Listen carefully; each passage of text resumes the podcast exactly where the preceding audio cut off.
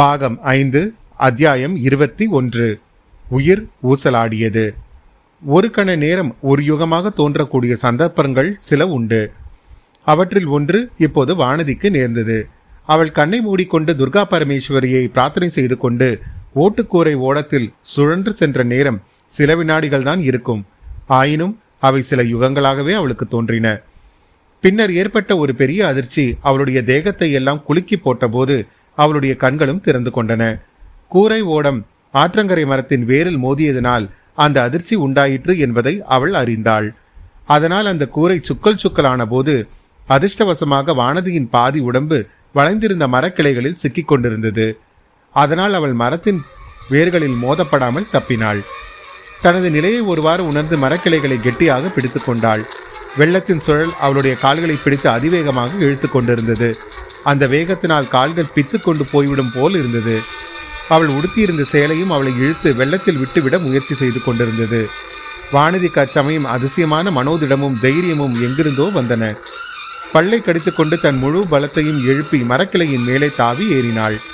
வளைந்து ஊசலாடிய மெல்லிய கிளைகளுக்கு மேலே இரண்டு கவடுகளாக பிரிந்த ஒரு பெரிய கிளையில் வசதியான இடத்தில் கெட்டியாக உட்கார்ந்து கொண்டாள். சேலை தலைப்பை முறுக்கி தண்ணீரை பிழிந்தாள். அப்போது சடபடவென்று தண்ணீர் அடிபடும் சத்தம் கேட்டது. சற்று முன்னால் அவள் கண்களை மூடிக்கொள்வதற்கு முன்னால் பார்த்த முதலையின் நினைவு வந்தது. கீழே குனிந்து நாலு பக்கமும் உற்று பார்த்தாள். முதலில் முதலையின் வால் தண்ணீரில் அடிக்கும் காட்சி மற்றும் தென்பட்டது. முதலையின் உடம்பில் பெரும்பகுதி அவள் ஏறி வந்த ஓட்டுக்கூரையின் உடைந்த சிதறிய பகுதிகளில் மறைந்து கொண்டிருந்தன. சிறிது சிறிதாக முதலை தன் வாளின் உதவி கொண்டும் உடம்பை அசைத்து நெளிந்து கொண்டும் அந்த கூரை பகுதிகளிலிருந்து முழுவதும் விடுவித்துக் கொண்டு வெளியே வந்தது. அப்படி வெளிவந்த மகிழ்ச்சியை காட்டுவதற்காக முதலை தன் வாயை அகல பிளந்தது. அது வானதியை பார்த்து, "வா வா, எப்படியும் நீ என் வாயில் விழ வேண்டியதுதான்" என்று சொல்வது போல் இருந்தது. வானதியும் தான் தப்பி பிழைத்த விதத்தை எண்ணி பார்த்து உற்சாகம் கொண்டிருந்தாள். "ஓஹோ, அப்படியா சொல்கிறாய்? என்னை விழுங்கி விடுவேன் என்றா சொல்கிறாய்? முதலையே, உன் கைவரிசை கால்வரிசை எதுவும் என்னிடம் பலிக்காது. நீ பல்லை காட்டுவதாலும் உபயோகமில்லை. உன் பசிக்கு என்னை நம்பியிராதே, வேறு யாரையாவது பார்த்துக்கொள்" என்று வானதி முதலையிடம் பேசினாள். அந்த குரலை கேட்ட முதலை தன் இரண்டு பயங்கரமான கண்களாலும் அவளை உற்று பார்க்க தொடங்கியது. வானதி, "ஓஹோ, உன்னுடைய சபலம் உன்னை விடவில்லை போலிருக்கிறது" என்று கூறிவிட்டு சுற்றுமுற்றும் பார்த்தாள். அவளுடைய நிலைமை சற்று பீதி அளிக்கக்கூடியதாகவே தோன்றியது. தண்ணீரின் பக்கம் அந்த பெரிய மரத்தின் கிளைகள் வளைந்து தொங்கின. ஆனால் கரையின் பக்கத்தில் அப்படி தாழ்ந்திருந்த கிளைகளிலேயே காணவில்லை. அடிமரத்தின் வழியாக இறங்கினால் அங்கே வேர்களோடு வேறாக முதலை காத்து கொண்டிருந்தது. நதியின் பக்கம் வளைந்திருந்த கிளைகளிலிருந்து குதித்தால் மடுவின் சுழல் அவளை சுற்றி சுற்றி பாதாளத்துக்கு இழுத்து கொண்டு போக காத்திருந்தது. அந்த பெரிய சுழலை சற்று நேரம் உற்று பார்த்து கொண்டிருந்தால் கூட தலை சுற்றும் போல் தோன்றியது.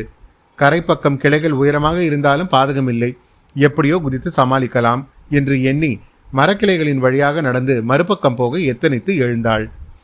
ஏற்கனவே வெகு நேரம் அவளுடைய உடம்பின் கீழ்ப்பகுதி முழுவதும் தண்ணீரில் இருந்தபடியால் கால்கள் சில்லிட்டு போயிருந்தன. எழுந்து நிற்க முயன்ற போது கால்கள் விடவிடவென்று நடுங்க ஆரம்பித்தன. "சீச்சி கால்களே, உங்களுக்கு என்ன வந்துவிட்டது?" என்று சொல்லிவிட்டு வானதி மறுபடியும் உட்கார்ந்தாள். யாருக்கு பொறுமை அதிகம், முதலைக்கா தனக்கா என்று சோதித்து பார்க்க வேண்டியதுதான் போலும். இச்சமயம் கஜேந்திரனின் பிளறல் சத்தம் கேட்டு வானதி திடுக்கிட்டாள். சற்று முன் நதியை குறுக்கே கடந்து கரையேறி மேற்கு நோக்கி சென்ற யானை திரும்பி வந்து கொண்டிருந்தது. அதே சமயத்தில் ஆற்றின் கரை ஓரமாக படகு ஒன்று வருவதையும் கவனித்தாள். அந்த படகில் இருவர் இருந்தார்கள். ஆம், அந்த இருவரில் ஒருவன் ஜோதிடரின் சீடன், இன்னொருத்தி பூங்குழலியே தான். கடைசியில் தன்னை காப்பாற்றி அழைத்து போக பூங்குழலிதானா வர வேண்டும்? படகு மரத்தின் அடியில் வந்தது. மரக்கிளை மேல் உட்கார்ந்திருந்த வானதியை பூங்குழலி பார்த்து விட்டாள். சிரித்துக்கொண்டே, "இளவரசி, நல்ல இடம் பார்த்து ஒளிந்து கொண்டீர்கள். சீக்கிரம் இறங்கி வாருங்கள். அதோ அந்த யானையின் மேல் வருவது யார் தெரியுமா?" என்று கேட்டாள். வானதியின் மனதில் சற்றென்று உண்மை உதயமாகிவிட்டது. ஆனாலும் அதை உறுதிப்படுத்திக் கொள்வதற்காக, "தெரியாதே, யார்?" "தாங்கள் யாரை தேடிக்கொண்டு புறப்பட்டீர்களோ அவரேதான், இளவரசர் தான்" என்றாள் பூங்குழலி. வானதி அடங்கா வியப்புடன் யானை மேல் வருகிறவரை சில நேரம் பார்த்து கொண்டிருந்தாள். அவர் அருகில் வரும் சமயத்தில் தான் மரக்கிளையின் மேல் உட்கார்ந்திருப்பது மிக்க அசம்பாவிதம் என்று தோன்றியது. பூங்குழலியின் யோசனைப்படி அவருடைய படகில் இறங்கிவிட வேண்டியதுதான் என்று எண்ணி கீழே பார்த்தாள். அச்சமயம் படகு வெள்ளத்தின் வேகத்தினால் மரத்தடியில் நிற்க முடியாமல் நகர்ந்து செல்வதை கண்டாள். படகுடன் போக விரும்பாமல் பூங்குழலி தாவி குதித்தையும் பார்த்தாள். ஐயோ, இது என்ன? பக்கத்தில் பயங்கர முதலை கிடப்பதை அந்த பெண் கவனிக்கவில்லையா என்ன? ஒரு கணத்தில் 9000 எண்ணங்கள் வானதியின் உள்ளத்தில் எழுந்து கொந்தளித்தன. அவள் வாயிலிருந்து ஏதோ உளறி குளறி வார்த்தைகள் வந்தன. முதலை என்பது மட்டும் பூங்குழலியின் காதில் விழுந்தது. அவள் திரும்பி பார்த்தாள். ஆம், அவளுக்கு வெகு சமீபத்தில் பிரம்மாண்டமான முதலை அதன் வாயை பிளந்து கொண்டிருந்தது. பூங்குழலி திரும்பி பார்த்த சமயம் முதலை தன் வாளை ஓங்கி தண்ணீரில் அடித்தது. பூங்குழலி எவ்வளவோ தைரியசாலிதான், எத்தனையோ அபாயங்களை சமாளித்திருக்கிறாள் தான். ஆனால் 10 அடி தூரத்தில் வாயை பிளந்து கொண்டிருக்கும் முதலைக்கு முன்னால் மனோதைரியத்தை மட்டும் வைத்துக்கொண்டு என்ன செய்ய முடியும்? கரணம் தப்பினால் மரணம். ஒரு வினாடியில் உயிர் தப்பாவிட்டால் முதலையின் வாயில் போக வேண்டியதுதான். எப்படி உயிர் தப்புவது? மறுபடியும் படகில் ஏறிக்கொள்ள வேண்டியதுதான். இவ்வாறு எண்ணி பூங்குழலி தண்ணீரில் பாய்ந்தாள். படகு அதற்குள் கொஞ்ச தூரம் போய்விட்டது. ஜோதிடரின் சீடன் படகை அவ்விடத்தில் இருந்து நிறுத்த முடியாது என்று தீர்மானித்து சற்று கீழ்புறம் சென்று கரையோரமாக அதை ஒதுக்க எண்ணிக்கொண்டு போனான். பூங்குழலியின் ஆபத்தான நிலையை அவன் கவனிக்கவில்லை. படகை பிடிக்க தாவி நீந்தி சென்ற பூங்குழலி அலைமோதும் கடலை காட்டிலும் காவேரி வெள்ளத்தின் கரையோர சுழல் அபாயகரமானது என்று கண்டாள். சுழலின் வேகம் அவளை கீழ் நோக்கி இழுத்தது. முதலை அவள் பின்னால் அவளை பிடிப்பதற்காக நகரத் தொடங்கிவிட்டது என்பதை உணர்ந்தாள். இந்த நிலையில் அவளுடைய சேலையின் தலைப்பு வளைந்திருந்த மரக்கிளைகளில் மாட்டிக்கொண்டு அவளுடைய நிலையை மேலும் அபாயகரமாக்கியது. இதையெல்லாம் மேல் கிளை மீது உட்கார்ந்திருந்த வானதி கண்டாள். தன் மீது பூங்குழலி கொண்டிருந்த மனக்கசப்பும் சற்று முன்னால் அவளுடைய கொடூர வார்த்தை காரணமாக தான் செய்த சபதமும் அவள் தன்னை கை தூக்கிவிட வேண்டாம் என்று எண்ணி கையை உதறி தண்ணீரில் விழுந்ததும் மின்னல் வேகத்தில் அவள் மனதில் தோன்றி மறைந்தன. கூடவே அப்பெண் பொன்னியின் செல்வரை கடலிலிருந்து காப்பாற்றி சூடாமணி விஹாரத்தில் கொண்டு போய் சேர்த்ததும் அதனால் சோழ நாடும் தானும் அவளுக்கு பட்டிருந்த நன்றி கடனும் நினைவுக்கு வந்தது. அதோ யானை மீது அவர் வந்து கொண்டிருக்கிறார். அவர் வருவதற்குள்ளே இவள் முதலை வாயில் அகப்பட்டு கொண்டு விட்டால் அவர் மனம் என்ன பாடுபடும்? தன்னை பற்றி அவர் என்ன எண்ணுவார்? பார்க்க போனால் தன்னை காப்பாற்றும் எண்ணத்துடன் அல்லவா அவள் தொடர்ந்து இங்கே வந்து இந்த அபாயத்திற்குள்ளாயிருக்கிறாள். இவ்வளவு எண்ணங்களும் இங்கே நேயர்கள் கேட்பதற்கான நேரத்தில் 100% நேரத்துக்குள்ளே வானதியின் உள்ளத்தில் தோன்றின. வாயு வேகம் மனோவேகம் என்று சொல்வது வெறும் வார்த்தை அன்று. எல்லா வேகங்களுக்குள்ளும் சிந்தனையின் வேகம்தான் அதிக வேகமானது. அவ்விதம் எண்ணமிட்ட நேரத்திலேயே தன்னுடைய கடமை என்ன என்பதை வானதி நிச்சயித்து விட்டாள். மேற்கிளையிலிருந்து ஒரு கிளை கீழே இறங்கி அதன் மீது படுத்த வண்ணம் கைகளை கீழே நீட்டினாள். பூங்குழலியின் தலை கூந்தலை வாரி பிடித்து கொண்டாள். பூங்குழலி மேல் நோக்கி பார்த்தாள். வானதியின் கைப்பிடியிலிருந்து அவள் தப்பிச் செல்ல முயலவில்லை. ஒரு கரத்தை மேலே நீட்டினாள். வானதி அப்போது அந்த கரத்தை பிடித்து கொண்டாள். பூங்குழலியை மேலே இழுக்க தொடங்கினாள். இன்னொரு கையினால் மரக்கிளை ஒன்றை பற்றி கொண்டு பூங்குழலி வெள்ளத்திலிருந்து மேலே எழும்பினாள். வானதி இருந்த கிளையிலேயே அவளும் தாவி ஏறினாள். 2 பேரையும் தாங்க முடியாமல் அந்த கிளை வளைந்தது. பூங்குழலி மேலே ஏற முயற்சித்தாள். அந்த முயற்சியில் அவளுடைய கால்கள் தடுமாறின. மறுகணத்தில் அவள் மரக்கிளைக்கும் நதி வெள்ளத்திற்கும் இடையில் தொங்கிக் கொண்டிருந்தாள். அவளுடைய ஒரு கையை மட்டும் வானதியின் இரு கரங்களும் கெட்டியாக பற்றி கொண்டிருந்தன. மரத்தின் வேர்களுக்கு மத்தியில் கிடந்த முதலை வெளிப்புறப்படுவதற்கு சிறிது நேரம் ஆயிற்று. இப்போது அது வெளிவந்துவிட்டது. மரக்கிளையிலிருந்து தொங்கிய உருவத்தை பார்த்துவிட்டு வாயை மறுபடியும் அகலமாக திறந்தது. பூங்குழலியின் உடலும் உயிரும் ஊசலாடி கொண்டிருந்தன. வானதியின் மெல்லிய கரங்கள் பூங்குழலியின் வைர உடலின் கணத்தினால் இற்று விழுந்துவிடும் போல் இருந்தன. அவளுடைய உள்ளமோ எந்த கணத்தில் பூங்குழலி தன் கையிலிருந்து நழுவி முதலையின் வாயில் விழுந்து விடுவாளோ என்ற எண்ணத்தில் துடிதுடித்தது. அத்தகைய விபத்து நேர்ந்துவிட்டால் பிறகு இளவரசரின் முகத்தை அவள் ஏறிட்டு பார்க்கவும் முடியாது.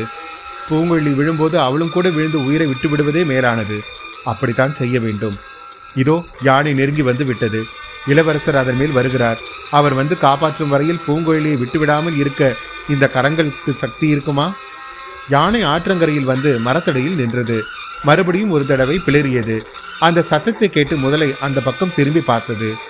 என்ன நினைத்து கொண்டதோ என்னமோ, மறுபடியும் மரத்தின் வேர்களுக்கு மத்தியில் சென்று படுத்து கொண்டது. வானதிய மரக்கிளையின் மீது குடிந்த வண்ணம் யானையை பார்த்தாள். அதன் மேலிருந்தவரையும் பார்த்தாள். ஆம், அவர் இளவரசரே தான், பொன்னியின் செல்வரே தான். யானைப்பாகா, யானைப்பாகா, அன்றொரு நாள் பறவை குஞ்சுகளை காப்பாற்றியது போல் இன்றைக்கு இந்த பேதை பெண்களை காப்பாற்று என்று தனக்கு மட்டும் கேட்கக்கூடிய மெல்லிய குரலில் கூறிக்கொண்டாள். முடியாது, இனி இந்த ஓடக்கார பெண்ணை தாங்கவே முடியாது. இனி ஒரு நிமிஷம் தாமதித்தாலும் தோள்பட்டைகளிலிருந்து கைகள் தனியாக பீந்து விழுந்துவிடும். அப்பப்பா, இவள் பெயர் பூங்குழலி, ஆனால் என்ன கணம் கணக்கிறாள்! இரும்பினால் செய்த உடம்பு போல் அல்லவா இருக்கிறது.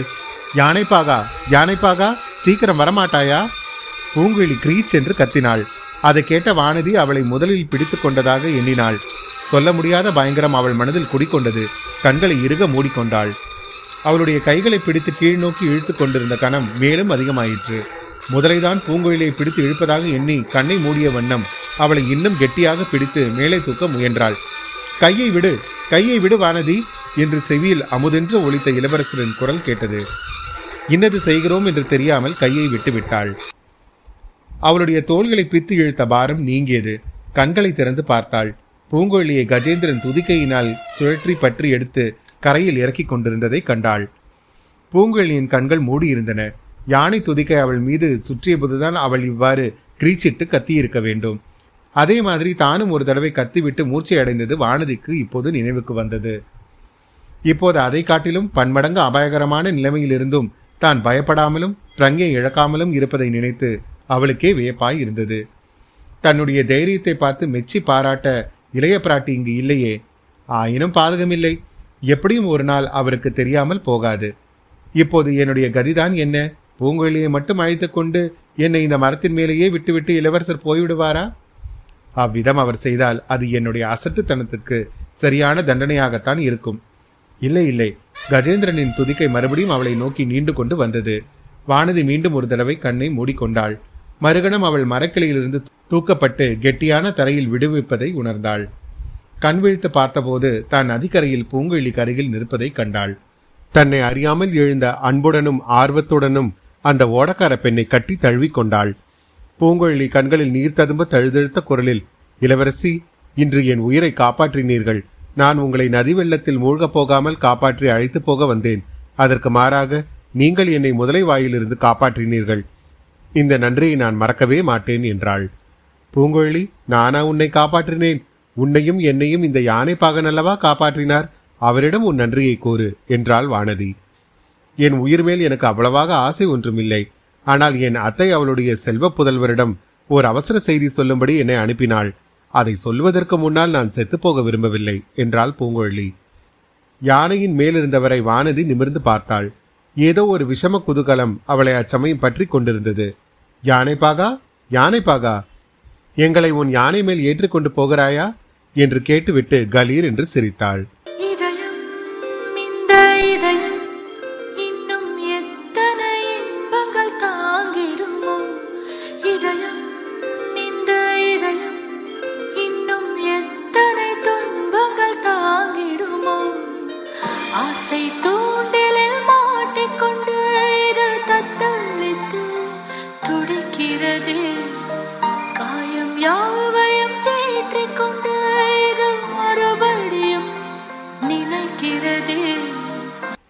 அத்தியாயம் 21 நிறைவுற்றது. பாகம் 5, அத்தியாயம் 22, மகிழ்ச்சியும் துயரமும். வானதியின் சிரிப்பொலியுடன் கலந்த வார்த்தைகளை கேட்டுவிட்டு இளவரசரும் சிரித்துக்கொண்டே யானையின் மேலிருந்து கீழிறங்கினார். ஆஹா, யானை ஏற்றம் என்பது மிகவும் கடினமான காரியம். ராஜ்ய சிம்மாசனத்தில் ஏறுவதைப் போலதான். யானை மேல் ஏறுவதும் கஷ்டம், அதன் மேல் உட்கார்ந்திருப்பதும் கஷ்டம். யானை மேலிருந்து இறங்குவது எல்லாற்றை விடவும் கஷ்டம்.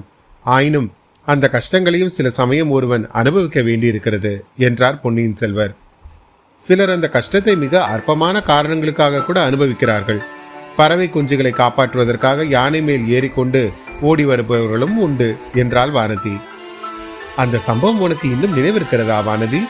நீ அதை பற்றி இன்று வரை பேச்சே எடுக்காதனால் அதை மறந்துவிட்டாயோ என்று எண்ணினேன் என்றார் இளவரசர். உலகமெல்லாம் சுற்றி அலைந்த அநேக வீர செயல்களில் ஈடுபட்டிருக்கிறவர்கள் மறந்து விடுவார்கள். அரண்மனையிலே இருக்கும் பேதை பெண்ணுக்கு அதை ஞாபகம் வைத்துக் கொள்வதை தவிர வேறென்ன வேலை? தாங்கள் அன்றைக்கு யானை மேல் ஏறிக்கொண்டு வந்ததும் நினைவிருக்கிறது. நான் கொடும்பாலூர் பெண் என்று சொன்னதும் நீங்கள் முகத்தை சுருக்கி கொண்டு திரும்பி போனதும் நினைவிருக்கிறது. அதற்கு அப்போது காரணம் இருந்தது வானதி. அந்த காரணம் இப்போதும் இருக்கிறது. ஐயா, தாங்கள் உலகமாலும் சக்கரவர்த்தியின் புதல்வர், சோழவள நாட்டின் கண்ணின்மணி போன்ற பொன்னியின் செல்வர். நானோ பொட்டைக்காட்டு பிராந்தியத்தில் பிறந்து வளர்ந்தவள், சிற்றரசர் குலமகள், அதிலும் போரில் இறந்து போனவருடைய அனாதை மகள். வானதி, நீ எனக்கு அநீதி செய்கிறாய். நியாயமற்ற வார்த்தையை கூறுகிறாய். போனால் போகட்டும், நான் தஞ்சைக்கு அவசரமாக போக வேண்டும். சீக்கிரம் சொல், நீ எப்படி இங்கே வந்து சேர்ந்தாய்? தனியாக ஏன் வந்தாய்? ஓட்டுக்கூரை மேல் மிதந்து வந்தாயாமே. இந்த பெண் இங்கே எதற்காக வந்தாள்? எப்படி இத்தகைய பிரணாபத்தில் சிக்கிக்கொண்டாள்? நான் ஒருத்தி இங்கே நின்று கொண்டிருப்பது தங்களுக்கு ஞாபகம் வந்தது பற்றி சந்தோஷம் இளவரசே. ஒரு நிமிஷம் தனியாக பேச அவகாசம் கொடுத்தால் நான் சொல்வதை சொல்லிவிட்டு போய்விடுவேன் என்றாள் பூங்குழலி. அந்த இரண்டு பெண்களும் அச்சமயம் இளவரசரின் முன்னால் நேருக்கு நேர் நின்றபோது எப்படியோ அவர்களுக்கு அசாதாரணமான தைரியமும் வாசாலாகமும் ஏற்பட்டிருந்தன. சமுத்திரகுமாரி, உன்னை மறந்துவிட்டேன் என்றான் நினைத்தாய்? அது எப்படி முடியும்? நீதான் நான் கூப்பிட கூப்பிட நின்று கூட பதில் சொல்லாமல் படகை செலுத்திக் கொண்டு வந்தாய். அப்படி அவசரமாக வந்தவள் மரக்கிளைக்கும் முதலையின் திறந்த வாய்க்கும் நடுவில் நின்று ஊஞ்சலாடி கொண்டிருப்பதை என் ஆயுள் உள்ளவரை மறக்க முடியாது என்று சொல்லிவிட்டு இளவரசர் சிரித்தார். உன்னை தூக்க முடியாமல் தூக்கி பிடித்துக் கொண்டு வானதி பட்டு கொண்டிருந்த அவஸ்தையும் நான் மறக்க முடியாது. ஆனால் நீங்கள் இருவரும் இங்கே எப்படி வந்து சேர்ந்தீர்கள்? எதற்காக? யாராவது ஒருவர் சீக்கிரம் சொல்லுங்கள். பொன்னியின் செல்வரே, நானும் தங்கள் திரு தமக்கை யாரும் தங்களை வழியில் கண்டு நிறுத்தி தஞ்சாவூருக்கு போவதை தடை செய்வதற்காக வந்தோம். தாங்கள் தற்சமயம் தஞ்சாவூர் வந்தால் அங்கே பெரிய யுத்தம் மூலம் என்று இளைய பிராட்டி அஞ்சுகிறார். அதற்கு முன்னால் சந்தித்து பேச விரும்புகிறார். இளைய பிராட்டி இப்போது எங்கே? குடந்தையில் இருக்கிறார். நீ மட்டும் இங்கே எப்படி வந்தாய்? வழியில் குழந்தை ஜோதிடர் வீட்டில் நானும் இளைய பிராட்டியும் சிறிது நேரம் தங்கினோம். அந்த சமயத்தில் காவேரி கரையை உடைத்துக் கொண்டு வந்தது. ஜோதிடர் வீட்டையே அடித்துக் கொண்டு போய்விட்டது. இளவரசே, காவேரி தாய் தங்களை குழந்தை பிராயத்தில் காப்பாற்றியதாக சொல்கிறீர்கள். தங்களுக்கு இந்த பொன்னி நதியின் பேரில் எவ்வளவோ ஆசை உண்டு என்பதையும் அறிவேன். ஆனால் இன்று இந்த நதியினால் நாடு நகரங்களும் மக்களும் மிருகங்களும் பட்ட கஷ்டத்தை நினைப்பதற்கே பயங்கரமாக இருக்கிறது. காவேரி தாய் மிக கொடுமையானவள் என்று சொல்ல தோன்றுகிறது. வானதி, காவேரி அன்னையின் பேரில் அப்படி பழி சொல்லாதே. இந்த மாதரசிக்கு எங்கள் சோழ நாட்டின் பேரில் அவ்வளவு ஆசை. அந்த ஆசை வரம்பு மீறி போகும்போது கரையை உடைத்துக் கொண்டு கிளம்பி விடுகிறாள். அதை அறியாதவர்கள் அன்னையின் பேரில் வீண் பழி செலுத்துகிறார்கள்.